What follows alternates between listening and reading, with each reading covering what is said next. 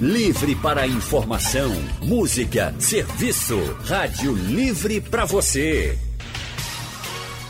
O consultório do Rádio Livre. Faça a sua consulta pelo telefone 3421 3148. Na internet www.radiojornal.com.br. Ninguém vive sem água. É, ela é indispensável para a vida humana. Você sabia que cerca de 70% do nosso corpo é composto por água? Portanto, manter-se hidratado é essencial para o funcionamento correto das funções de todo o nosso organismo. A água ajuda a hidratar, a levar os nutrientes como oxigênio e sais minerais até as células, além de expulsar as substâncias tóxicas do corpo por meio do suor e da urina. Ela ainda auxilia no bom funcionamento dos rins, ajuda a não reter líquidos, aumenta a massa muscular, combate o envelhecimento e, opa, ajuda a emagrecer. Mas, mesmo assim, muita gente ainda deixa de lado todo esse cuidado. E olhe que os benefícios são muitos. Esse é o tema do nosso consultório de hoje, que recebe a nutricionista Paula Germano. Boa tarde, Paula, seja bem-vinda ao nosso consultório. Boa tarde, eu que agradeço ao programa né, pelo convite. Para mim é uma honra estar aqui com vocês. Os agradecimentos são nossos, Paula. Também com a gente o fisiologista e profissional de educação física, Cláudio Barnabé. Boa tarde, Cláudio, seja bem-vindo. Olá, Lilian, muito boa tarde, muito obrigado pelo convite. Uma boa tarde a Paula, uma boa tarde a todos os ouvintes. E você, ouvinte, bebe muita água? Com qual frequência? Não bebe? Por quê? Então conta pra gente enviando sua mensagem pelo painel interativo, ligando para cá, para a Rádio Jornal, para conversar com os especialistas. Pode mandar também suas dúvidas, tá bom? Tá tudo certo. Eu vou começar perguntando para a doutora Paula. Doutora Paula, a gente falou de alguns. Eu comecei falando de alguns benefícios, né? Mas quais são os principais benefícios da água para o nosso corpo? Então, assim, falar dos benefícios da água, né? Eu precisaria de um dia inteiro, né? E aí a gente sabe que essa água ela é essencial para o equilíbrio osmótico, então para o indivíduo ele permanecer hidratado. Então a gente tem uma situação em que o indivíduo ele pode estar fazendo exercício físico, então ele está perdendo líquidos e eletrólitos, por isso que é importante durante o exercício físico, alguma atividade física que o indivíduo ele for fazer, ele sempre está lá ingerindo água de coco, né? Ele está ou uma bebida esportiva, uma bebida, um Gatorade, Powerade, alguma bebida que possa estar repondo só a água, mas também os eletrólitos, né, para que ele não entre no quadro de desidratação. E aí, por exemplo, é, no caso de diarreia, por exemplo, é interessantíssimo o soro caseiro, essas bebidas esportivas. A água de coco, ela tem a mesma composição de uma bebida esportiva, então ela faria basicamente o mesmo efeito, já que a composição alimentar é muito semelhante. Então, eu acredito assim que uma das funções principais é em relação a manter o equilíbrio osmótico, evitar um quadro de desidratação nesse indivíduo, né? evitar, como até mesmo você falou, a questão do cálculo renal, que a gente sabe que o principal é, tratamento do cálculo renal não é medicamentoso, é em relação à ingestão de água. Então, uma ingestão de água é essencial para que esse venha, é, não ocorra a formação desses cristais que infelizmente muitas vezes acontece justamente pela ingestão diminuída de líquidos. Cláudio, é, a doutora Paula, ela falou em relação à atividade física. Quando a gente fala de atividade física, logo a gente vê muita gente, né, com aquela garrafinha de água do lado, ou algum outro é, líquido ali, enfim. Mas eu queria saber em relação ao consumo da água durante a atividade física. Tem um limite tem uma quantidade exata para se consumir ali? Sim, sim, tem, Lilian. É, eu acho de uma, importância pública incomensurável um programa para falar sobre hidratação corporal, porque a desidratação é a deficiência nutricional mais comum. Então imagine você que o indivíduo desidratado, as juntas ficam menos lubrificadas, a saúde da pele piora. Quem de nós não percebe a pele ressecada dos lábios, a pele do corpo como um todo? É o cérebro fica mais lento, perturbado, a função geral dos órgãos todos piora, função mitocondrial, por exemplo, que já foi citado, o equilíbrio osmótico, ou seja, a forma de você manter o corpo equilibrado. Então existe um limite. Então o próprio Colégio Americano de Medicina Esportiva, ele faz uma fórmula, um cálculo muito simples, porque a gente escuta falar algumas coisas que são repetidas. Por exemplo, você mesma disse, ah, 70% do nosso peso corporal é de água. E, assim, e isso não é para todo mundo, tá? Na verdade, uhum. é aproximadamente 74% a 76% da massa magra deve ser hidratada, mas do corpo, ele varia um pouco de homem para mulher, ou seja, para mulher de 45% a 60% do peso corporal de água estaria bem equilibrado, para homem de 50 a 65. Isso varia porque os tecidos variam, né? Então, para você ter ideia, os dentes têm de 8 a 10%, o pulmão de 75 a 80% de água, os ossos, que são a massa abundante, imagine que tem de 20 a 25%, e o sangue, pasme, tem apenas 50% de água. Então, o que acontece? Hoje, o principal marcador de, de quanto de água o indivíduo tem, se ele está bom, é a água na massa magra. Então, existem alguns biomarcadores para isso, existem exames de bioimpedanciometria, as mais avançadas, é um exame dolor para dizer se o indivíduo está hidratado ou não. Nós estamos encontrando pacientes em desidratação crônica, pacientes que levam de dois a três meses para fazer uma reidratação, porque e às vezes precisando lançar mão de substâncias hidroeletrolíticas, como a doutora já citou, porque a própria água só não vai repor. Então, quando você me pergunta qual a necessidade de água, principalmente quando se faz exercício, o, o American College, o Colégio Americano de Medicina Esportiva, ele lançou uma regra interessante. Então, é pegar 33 e multiplicar pelo seu peso corporal. Então, eu fiz uma conta aqui para quem não faz exercício. Então, se você tem 85 quilos, multiplica por 33, a sua necessidade de água é 2 litros e 800. Se você tem 70 quilos, a sua necessidade de água é de 2 litros e 300. Mas, Cláudio, isso é muito. É, pode parecer muito para uma sociedade que aprendeu a não tomar água. Sim. Primeiro que sede é um sintoma de desidratação. Quando você vem sentir sede, você já está desidratado. Então imagine que todas as nossas funções orgânicas, todas as nossas organelas celulares, e são trilhões de células, elas funcionam no meio aquoso. Quando a célula está desidratada, ela não funciona. Então ela aumenta a permeabilidade seletiva, que faz com que tudo isso desorganize-se no organismo. Existem alguns marcadores que são domésticos, por exemplo. A gente pode ver a concentração da urina. Se ela estiver muito forte, muito, muito alaranjada, ela está muito concentrada. Também existe a escala de Bristol, desde 1997, a qualidade da, da, das fezes também podem ser avaliados. Então, indivíduos que não fazem exercício podem multiplicar o seu peso do corpo por 33 e os que fazem com exercício físico e multiplicar por até 45. Agora, isso depende também da temperatura corporal, se o indivíduo vai fazer o exercício ao ar livre ou se ele vai fazer exercício é, num ambiente climatizado. A sua pergunta primária foi sobre o excesso de água. Existe um quadro chamado uhum. hiponatremia, quando o indivíduo toma água demais e o indivíduo, o organismo entra em colapso. Esses uhum. casos de hiponatremia, eles praticamente não são atingidos, e isso precisaria ser uma coisa absurda. Mas essa regra de 33 no mínimo e 45 no máximo para quem pratica exercício extenuante está bem dentro do que seria saudável. Agora, isso é absolutamente necessário que se faça. Então, Cláudio, como é que eu faço para tomar 2 litros e 800 de água por dia? Dividir isso em três sessões. Então, você pode dividir isso em 3 vezes 9, 27, tá aí 3 de 900 ml, quase um litro por, por turno, uhum. manhã, tarde e noite com cuidado para não tomar muito próximo à noite, para não atrapalhar o sono e ficar acordando para fazer xixi.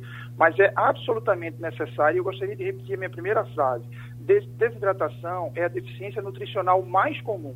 Então a gente precisa de seis nutrientes, carboidrato, proteína e gordura, vitaminas, minerais e água. Então a gente está tendo um aumento de litíase, está tendo aumento de cálculos renais, principalmente agora por ocasião das máscaras. A gente está tomando muito menos água, já se tomava Sim. pouca água. E agora, com o impedimento físico da máscara, a gente tem tirado menos a máscara pra, e, e, consequentemente, tomando menos água. Então, é, eu consigo ver você no estúdio, vejo que tem sua garrafinha de água aí, parabéns.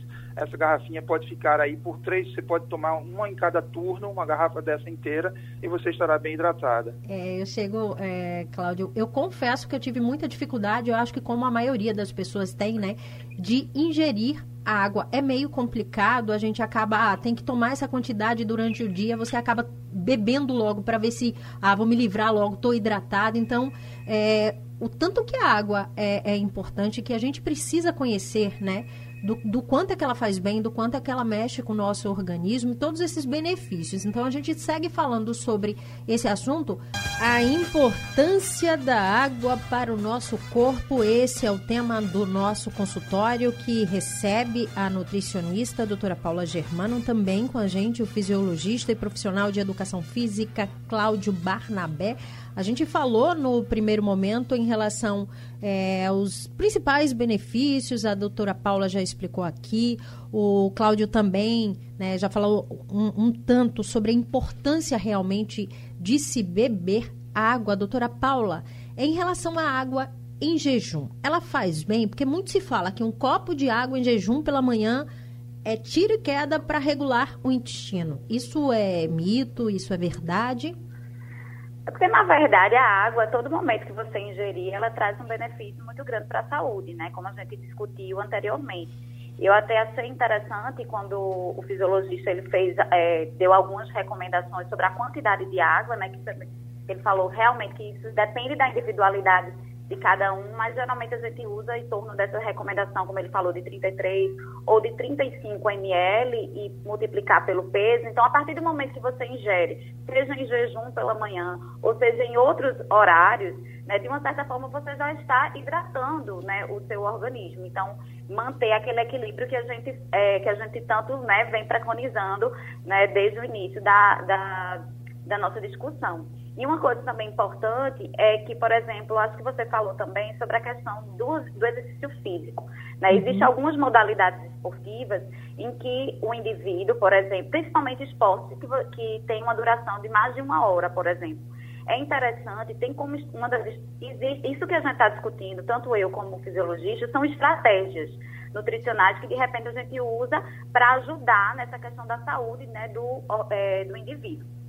Então, por exemplo, quando você bebe uma bebida esportiva a cada 20 minutos ou uma água de coco a cada 20 minutos após uma hora de exercício, você está tanto repondo carboidrato para que você consiga ter exercício, você vai ter glicose ali suficiente para você ter energia para fazer o exercício e ao mesmo tempo você está hidratando o seu organismo, já que você está perdendo ali né, os eletrólitos, sódio, né, potássio, enfim, cloro, e aí você vai estar tá repondo esses eletrólitos, como também você vai estar tá repondo água. O fa... Agora, independente de eu estar fazendo isso em jejum ou não, eu vou estar hidratando o meu corpo, né, meu organismo. O que tanto se fala em relação ao emagrecimento e à água é porque uhum. a água, quando a gente ingere, por exemplo, seja ela em jejum ou não, não é porque ela é importante para o processo de emagrecimento porque ela causa, ocasiona uma dilatação no estômago e isso vai é, levar né, os nervos, eles vão, os, os, neurônios vão passar informações para o sistema nervoso central que houve é, isso para o hipotálamo e sabendo que o hipotálamo ele controla tanto o, a hidratação, né, a sede, ele também controla também não só a sede, mas ele controla também a fome e a saciedade. Então, quando você ingere água, em algumas situações, por exemplo, ela pode inibir, né, diminuir a fome por conta justamente dessa dilatação que você tem estomacal e isso vai levar informações para o seu sistema nervoso central, lá para o cérebro, ó, hipotálamo. Eu, teoricamente, aqui, ele vai instruir, né, ele vai estimular a saciedade mas não necessariamente, independente se ele fizer em jejum ou não, né? Uhum. Obviamente que ele vai ajudar nesse processo de emagrecimento, porque ele pode ter esse efeito, né? Como eu falei para vocês, transitório, né? Algo permanente, mas por alguns minutos você pode ter o alívio, né? A, digamos assim, a recusa alimentar, ou seja, você não sentir fome, você ter uma saciedade, porque você fez uma dilatação estomacal, né, por conta dessa ingestão de água que você deve ingerir durante o dia. E uma coisa importante é que, por exemplo, indivíduos idosos, com o uhum. tempo, esse controle né, de, da sede do hipotálamo, ele, ele vai, digamos assim, ficando comprometido. Então, principalmente idosos, eles vão perdendo essa sensibilidade né, de ingerir água. Então, sempre que eu falo com meus pacientes, muitas vezes, eu digo, olha, é, a gente mais ou menos faz uma média, né? Uma, como a gente viu essa conta de padaria, de você pegar 33 ou 35, multiplicar pelo peso, uma conta super simples, uhum. mas uma coisa que a gente sempre orienta, ó, ingere esse valor, coloca numa garrafa PET e tenta ingerir isso durante o dia. Então, muitas vezes no hospital eu tô lá e, por exemplo, sei lá, a média desse paciente é em torno de 2 litros. E a gente coloca uma garrafa PET lá e aí, quando a gente passa, é uma forma da gente estar tá monitorando nossos pacientes. Olha, você só ingeriu, essa garrafa está muito cheia, já é meio-dia, então é uma forma da gente estar tá se policiando de repente. É, quem está ouvindo a gente pode tentar se policiar nesse sentido, colocar uma garrafa na geladeira e tentar secar ela ao longo do dia, justamente com essa quantidade, né? E tendo esse cuidado com os idosos, porque de fato ele não tem essa resposta né, do hipotálamo de sede, né? Ele não está tão eficiente como um indivíduo mais jovem.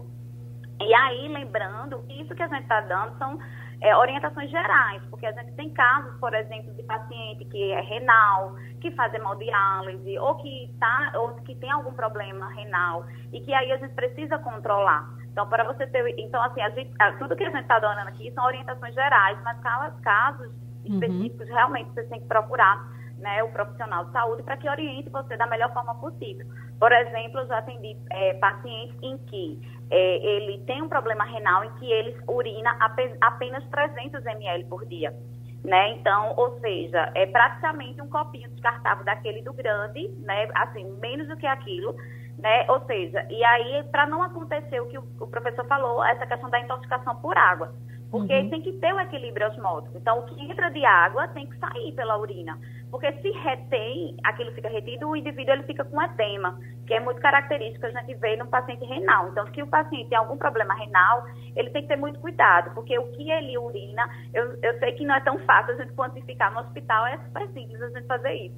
Mas em casa eu acho que é mais difícil a gente quantificar a quantidade de urina, porque o ideal do que a gente ingere é, é, deveria ser aquilo que a gente pele, né? Então, por exemplo, lá no hospital, em algumas situações em que paciente tem, ingere, por exemplo, 300 ml é, de água, esse paciente só vai poder ingerir 300 uhum. ml de água, né? Mas, isso mais ou menos uma média, né? Então, veja como é sério. Então, por exemplo, às vezes eu tenho situações em que é, esse indivíduo, ele vai, vai é, eu vou ter que estar tá controlando a urina dele para poder sair liberando a quantidade de água. Então, ou seja, é um caso à parte, né, desses indivíduos renais, que aí é toda uma situação. E aí, lembrando que, por exemplo, se ele só está, um exemplo, ele está urinando, por exemplo, 500 ml, ele só vai ter essa ingestão de água em torno, mais ou menos, de 500 ml. Mas aí a gente tem que lembrar que não é só água pura que tem água. Então, tem vários alimentos que têm água. Por exemplo, abacaxi, melancia, Sim. alface, abobrinha, né? uhum. né? Então, banana. Então, são alimentos que são ricos em água. O leite, a laranja,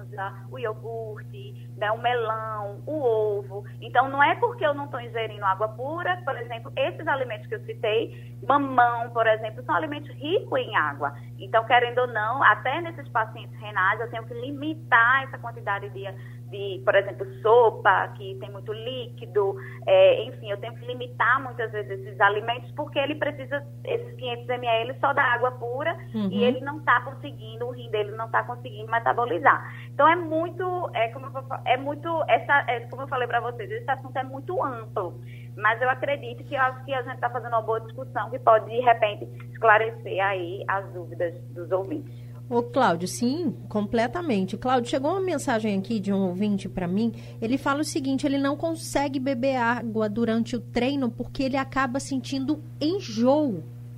Como é que ele faz para criar esse hábito de se hidratar durante um treino? É, na verdade, isso é absolutamente comum de acontecer. É, quando você está fazendo exercício, é, toda a circulação, ou melhor, 45% dessa circulação sai das esplâncnas, sai das vísceras e vai para a musculatura. Então, imagine que a depender da intensidade desse exercício, o teu trato intestinal, o teu trato gástrico vai ficar comprometido, porque tua circulação está voltada para o, sistema cardiopulmonar e muscular. Então, o que ele tem que fazer é tomar em pequenas doses, é tomar 50 ml, 100 ml ou menos do que isso e tomar ao longo do treinamento é, como a doutora falou, na verdade, você mesma falou, a gente tem intenção de se livrar imediatamente uhum. da, daquela água, né? Eu coloco a água. Então, uma estratégia que eu coloco como bem importante é dividir em três etapas. Se eu fiz a minha conta e me dá 3 litros por dia, eu tomo um litro por cada turno, manhã, tarde e noite. Então, isso significa que na hora que eu estiver no meu treino, eu não tenho que tomar um litro durante o treino. Uma outra coisa importante também, o ideal é pesar antes do treino e pesar depois do treino. Aquela diferença eu perdi em água, então essa diferença tem que ser reposta. Há uma regrinha também importante que quando o indivíduo perde mais do que 2% do seu peso corporal, só a, a, a, reidratação com água ela não é suficiente, ela não é bastante. Então deveria ser necessário também o uso de uma substância hidroeletrolítica. Mas para a grande maioria dos praticantes recreativos de academia, isso não se faz necessário. A própria água, a água de coco já é bastante suficiente. Então, na verdade, se existe, como a doutora falou, é fácil no ambiente de UTI, no ambiente hospitalar, na própria clínica. No meu consultório, a gente faz um exame de bioimpedância e a gente faz essas análises. E, e não é só o nível de hidratação, é o nível de hidratação intra e extracelular, que nos demonstra, inclusive, perfis inflamatórios, estresse oxidativo, causado, inclusive, às vezes, por indivíduo estar desidratado e ter problemas de insônia, por exemplo, ter dificuldade de dormir porque ele simplesmente não se hidrata adequadamente. Então, se eu pudesse deixar um recado importante é, para as pessoas em geral, porque eu tenho certeza que a grande maioria das pessoas que está nos ouvindo agora está se identificando com o que a gente está dizendo. Então, por uhum. exemplo, se eu pudesse deixar como perceber que você está desidratado, então comece a pensar se você está cansado, se tem mais cansaço do que o costume, se tem fome ou ganho de peso exageradamente, se está sentindo falha no sistema circulatório, se está constipado, se as fezes estão muito ressecadas, se tem retenção de líquidos, se tem déficit de atenção e memória, mau hálito, muitas vezes pode estar relacionado com com a desidratação e o próprio baixo, a própria diminuição na performance de treino, ou seja, suas cargas estão diminuindo na academia, o seu condicionamento aeróbico está diminuindo na sua bicicleta, na corrida, na dança. Então, na verdade, para quem tem náusea enquanto faz exercício, é essa condição que está explicada. Agora, ele pode tomar em menores doses e, sem dúvida, isso vai passar, porque não é comum é, tomando pouca água e sentir enjoo. É porque ele fica com um trato gástrico muito cheio de água e aí não consegue absorver adequadamente e fica competindo com a circulação que vai para a musculatura. Doutora Paula e Cláudio, infelizmente o nosso consultório está se encaminhando aí para o final, mas importante também é o alerta e criar hábito, né? Anda com uma garrafinha de água, faz toda a diferença, né? Vai lá, Exatamente. bebe um pouco e assim vai com o tempo vai se aprendendo a gostar de água. É importante, né? Doutora Paula, muito obrigada pela sua participação, pelas informações no nosso consultório de hoje. Uma excelente tarde para a senhora. Muito obrigada. Eu que agradeço a vocês pelo convite e me coloco à disposição do que for necessário, se vocês precisarem de mim em outra situação, me coloco à disposição. A gente que agradece. Cláudio Barnabé, muito obrigada mais uma vez pelas informações e essa aula, né, que você acabou de dar para a gente aí junto com a doutora Paula. Muitíssimo obrigado, Lilian. Boa tarde para você e para todos os ouvintes. Muito obrigado. Até a próxima. Uma ótima tarde para vocês. Esse foi o nosso consultório de hoje. O Rádio Livre de hoje fica por aqui. A gente volta amanhã às duas da tarde com muita informação e prestação de serviço. Sempre a produção do Rádio Livre é de Gabriela Bento no site da Rádio Jornal. Isis Lima e Urineri no apoio Valmelo. Trabalhos técnicos Carlos Santos, Edilson Lima e o nosso gigante Big Alves. Editora executiva de Ana Moura, direção de jornalismo é de Mônica Carvalho. Sugestão ou comentário sobre o programa que você acaba de ouvir, envie para o e-mail ouvinte@radiojornal.com.br ou para o endereço Rua do Lima 250, Santo Amaro, Recife, Pernambuco.